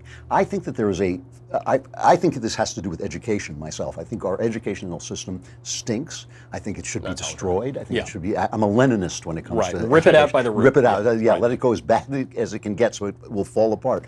But I think we need a more rapid response to the way jobs change because we're conservatives. We, we believe in the mediating institutions. We believe in communities. We believe in churches. You can't just say, "Oh, your community fell apart. You should move." Move to the city. Yeah, move to the Then- city. then we'll be conservative. That's right. yeah. You know, con- conservatives believe in those things that are falling apart, that fell I apart in agree, the which Midwest is why under we Obama. want, which is why we want the government not making these decisions. Even our government, even our president, even President Trump, we want the government not to have so much power that it has crowded out all the people who can address these But, issues, but you're which talking are about the, communities and churches. But you're talking about the federal government. The, the federal government should have that power, but local governments should be able to make rapid responses to the rapid changes that come into their communities and I mean, destroy them. th- There's a difference between they should be able to on a constitutional legal level, and it's good policy to do so.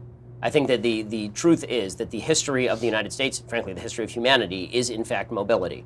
And I'm sorry, but Donald Trump telling you that the Mexicans and Chinese jacked your job from, from your town, that is not going to bring the job back to your town if you're a non competitive industry. And if it does, it's for a very short period of time, as Foxconn is finding out. So, this whole routine where, where we lie to voters by telling them that their jobs will be there forever in the towns that they are guaranteed and that you're going to be buried in the same town that your grandfather was buried in. I mean, I had this exact conversation with Tucker, right? I, that, is, that is not what American history was literally about people leaving the lands of their birth and coming to the United States, and then people crossing a wide fruited plain in the face of people who wanted to kill them in many cases, and then building something up. This notion that you're born in America, therefore you get to stay there and live with the job that your grandfather had. First of all, nobody has the job their grandfather had. Pittsburgh was the dirtiest city in America, and the sky was basically green because of all of the I pollution. remember, yeah. and now the unemployment rate in Pittsburgh is under four percent because the entire industry transformed into healthcare industry and education. Right. So the, this this attempt to your job is the best it'll ever be, and what we need to do is bring back your grandpappy's job. You know what your grandpappy probably didn't like doing?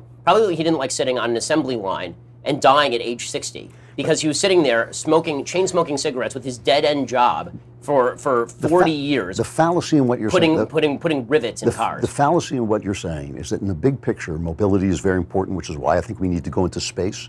But Politics this is not about the big picture. But this is, is no not wait. about- Not not all. It's not always about the big picture because you have elections and people will not vote for you if their li- lives are All falling apart. politics is localism. Is- Okay, is- so- but wait, wait, wait, wait. So you're saying the This policy is not, should- This is not. policy should wait, be wait, wait. Don't don't don't, don't do that. You're, what And you're the saying is- political- and let the me, let me political thing should be saying. a lie, Let, let me. th- This is not the world right now where there is a wilderness that people can fill. They people are we do not believe none of us believes that people should be constantly on the move, constantly destroying their communities. Nobody believes that. The moment when the new world was created is the moment when that happened. But now we are an older country Even with if I'm sympathetic to what you're saying, I don't trust you to make those decisions. I don't trust me to make those decisions either, but I think there are decisions that can be made. There is such a thing as good policy, right? I mean, there's good policy and bad policy. There even are good statesmen. You just said Yeah. there- we don't have a lot of them, but Yeah. there are You some. You just yeah. said on a general policy level you agree with me, so I'm not sure what your good Well, policy looks like. Uh, no, no, no. I said over over time, mobility is important. That's why I think we should go into space. But we're not in space right now. Our country ha- has The its borders. substitute, the substitute for the wilderness was commerce. That was the substitute for the end of the wilderness. The wilderness in the United States ended in the late 19th century. That's right. And the Yeah. substitute for that was entrepreneurship and commerce. That Right. was the substitute. There's also for it. uh, islands overseas and different territories. No, territories. realistically, that it was commerce. It was the Realistically, it was the great it was it was it was making the United States into the greatest commercial power in the history of the world, bar none, and driving the vast majority of the globe out of abject poverty. So that was so, that was the, so when, when Donald Trump stood up and said to the people in the middle of the country who are killing themselves at such a rate that our life expectancy was going down, when he says, "I remember you, I have not forgotten you," and came into office and by deregulating actually created the jobs that Obama said could not be created, was he mistaken? I didn't. I, he- didn't think object that to one word he had. I didn't. I, I have no bad words to say about his words on deregulation. What I'm saying is that when he says that he's going to rejigger the global economy through "quote unquote" better trade deals, and what he actually has done is basically substitute fake NAFTA for original NAFTA with minor changes. He's also And driven he- the Chinese economy back to the 1990s.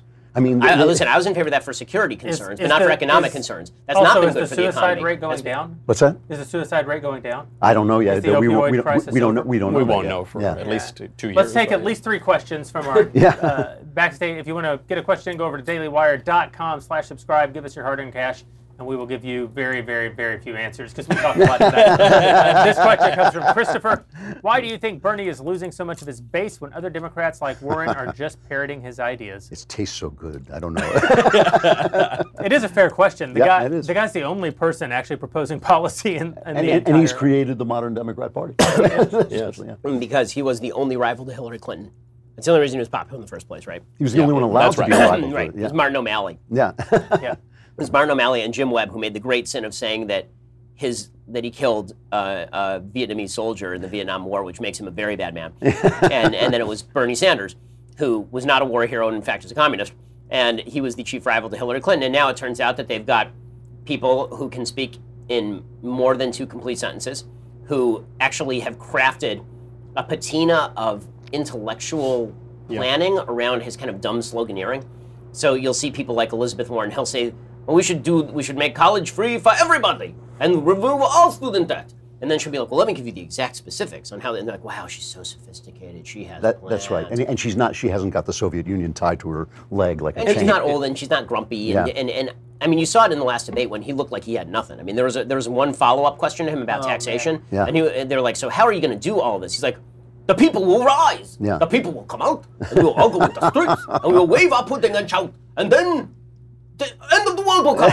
But there, there is a verified guy on Twitter uh, named Jeremy. Uh, I, don't, I don't know. You, Oh, what's his name? I- Who, moi? who, who sent out a tweet about Bernie Sanders that I thought was the most accurate thing anyone has ever said about him, which was that he's running to make up for the fact that everything he ever thought was wrong. That This- this is the big Yeah. problem. And that's, This by is- the way, I think all the Democrats are doing that. this is why he, he can't actually win the election, though, is because as just a matter of accomplishment in government, he's been there since 1776, and he's never accomplished one single thing. Yeah. He, he actually is the intellectual leader of the current Democratic Party, which tells you more about the intellectual state of the Democratic Party than about his intellect. But he did craft the party from an intellectual level. He's just never done anything. He doesn't have the spirit for it. Whereas Elizabeth Warren, as detestable as she is, actually has accomplished certain things in her life. and has the great spirit. And she has the great. Spirit. This next question.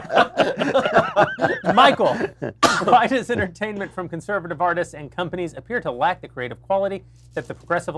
First of all, did they not does it sound see like Dim this Girl is- Squad? I know. That's maybe the question came in before Dem Girl Squad. I, What do you think, Michael? Why why do conservative movies why are they bad? Yeah. Well, a, a lot of movies, a lot of the greatest movies of all time have been conservative. They've had conservative messages. We just don't call them conservative movies, and they don't air on conservative. Mm-hmm. They're made by liberals. Like Chernobyl's fantastic. The guy who made it doesn't get it. That's exactly. he doesn't get it. This this often happens. Yeah. But yeah, I, I, part of the reason why conservative movies or Christian movies are often very terrible is because we've just sort of ghettoized ourselves, and because it, it- when when we know that we are selling a product that is uh, going to a specific audience, we put the ideology and we put the philosophy at the forefront, and we allow that as a sort of shortcut to uh, making a good story and having casting good actors and, and all those sorts of things. Yeah. So uh, the left doesn't have to do that. They get their messages in a little bit more subtly, and they own the industry. There's, there's one other piece of this, which is uh, every now and then a guy is born in some small town in some backwater uh, state who can throw a 100 mile an hour fastball. And God, God touches the person who can throw a 100 mile an hour fastball. Yeah. Right? That's not, it's not one in three people, it's not one in 10 people. You are special. You, you have a gift from God. You, you might as well be an X Man. Uh, mostly, though, if you take the 100 mile an hour fastball guys out, all the best baseball players are going to come from bigger towns. If the if if my hometown Slaton, Texas football team plays against any of the football teams from nearby Lubbock, Slaton will lose. It will lose not because there aren't talented people in Slaton, but because the total pool of people from whom we have to choose our mm. football team in mm. Slaton is so small. Lubbock has you know orders of magnitude more people from which they get to choose their football players. So, with the exception of, by the way, even if you're born able to throw the 100 mile an hour fastball and you're from a very very small town, when you do get to the professional league or you do get to college ball, you will be at a disadvantage. It may be temporary because of your gifts, but you'll be at a disadvantage because you didn't play against the quality of opposition that the guys in the bigger town played because they played other big towns. The truth is, there are artists on the right and they work hard and they're trying. We have a lot fewer people from whom to choose. Yeah, that's true. And so the quality that rises to the top over, you know, we may get the 100 mile an hour fastball guy one of these days. They don't have to count on the 100 mile an hour fastball guy.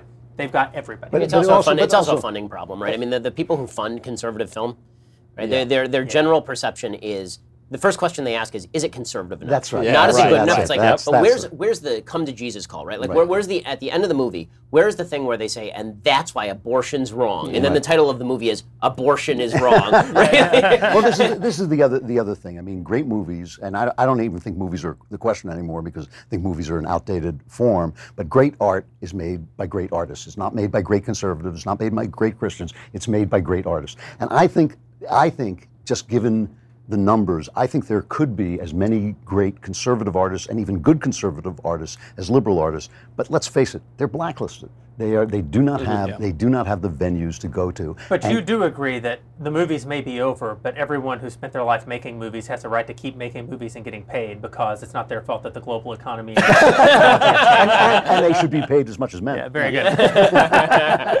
this question comes from Mark. Why do you think people are seeking the extremes, such as the views held by AOC and the rest of the fresh faces of the Democrat Party? Because purity is easier to sell than than moderation. Just uh, as a general rule, it's it's always a lot easier to say, well, you are insufficiently pure in your intent, and also we live in an era where castigation of motives is the is the easiest game in town, and so it is easier to castigate the motives of somebody who is impure than it is to castigate the motives of somebody who is pure. So you can't say to AOC, well, you're not sufficiently socialist enough because you're obviously willing to compromise. Well, she's not willing to compromise, right? This is Bernie Sanders' whole pitch. He kept right. using it with Hillary Clinton. It was like, well, you kept compromising. Look at me. I've never voted for anything. I've never done a useful thing in my entire life. And that is my selling point because I have never done anything People are like, he hasn't done anything useful. It's great. because he's so pure. That's why he didn't do It, anything. it also goes back to what you're saying about losing the Soviet Union as an enemy, though. Th- th- This country won, our system won, our philosophy won, and now we need a new vision of what that's going to look like in the 21st century. And I think it's easier to find those things in the extreme. There's not a lot of than- vision to the sort of the, the sort of incremental, Right. small changes based on winnowing history. that- that- it's not a sexy Except sell. that we did have, we did have in that m- moment, we had a, an overall vision which could be defined in opposition to the slave right, exactly. states of the. Of but the Burke is never as, as, as solid a sell as the Of French course. Revolution. Right. And, And- and Rousseau's always a better sell. There's a good. There is actually a plus to this, I think, think, which is people used to complain 70 years ago that the parties were too similar and nobody had a clear ideological vision.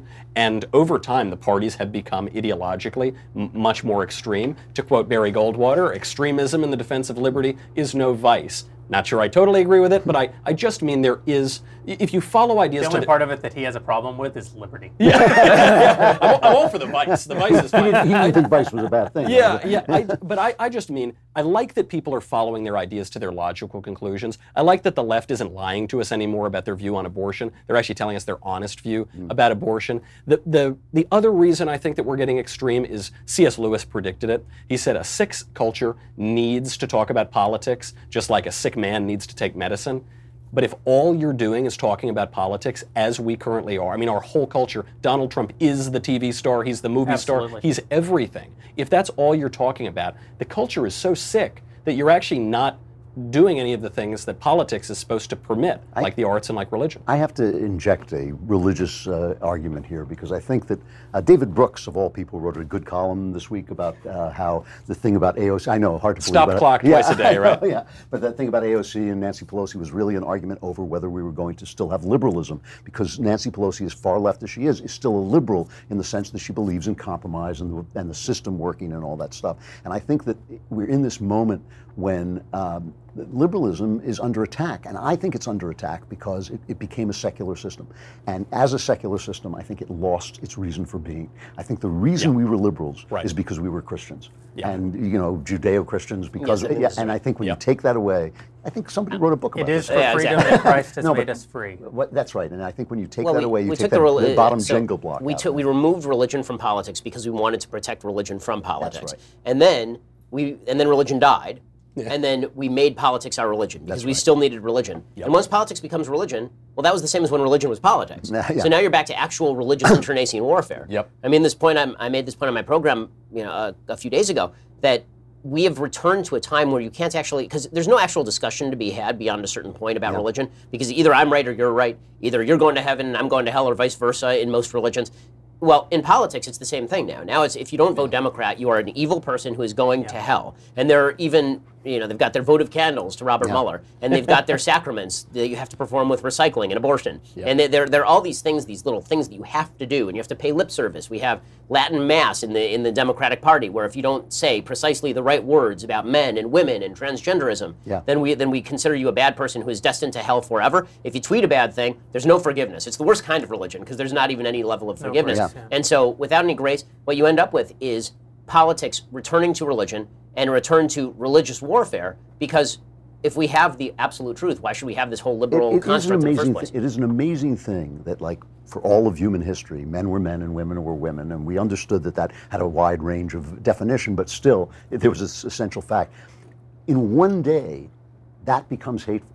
I mean, it's not just that, that like, gee, I have an idea that maybe gender is a construct. Let's dis- discuss. Let's discuss. You know, it's it's not that. It's like I believe that, and and you are are a terrible, terrible person for not thinking that. I just came back from this uh, conference of evangelical teenagers, right?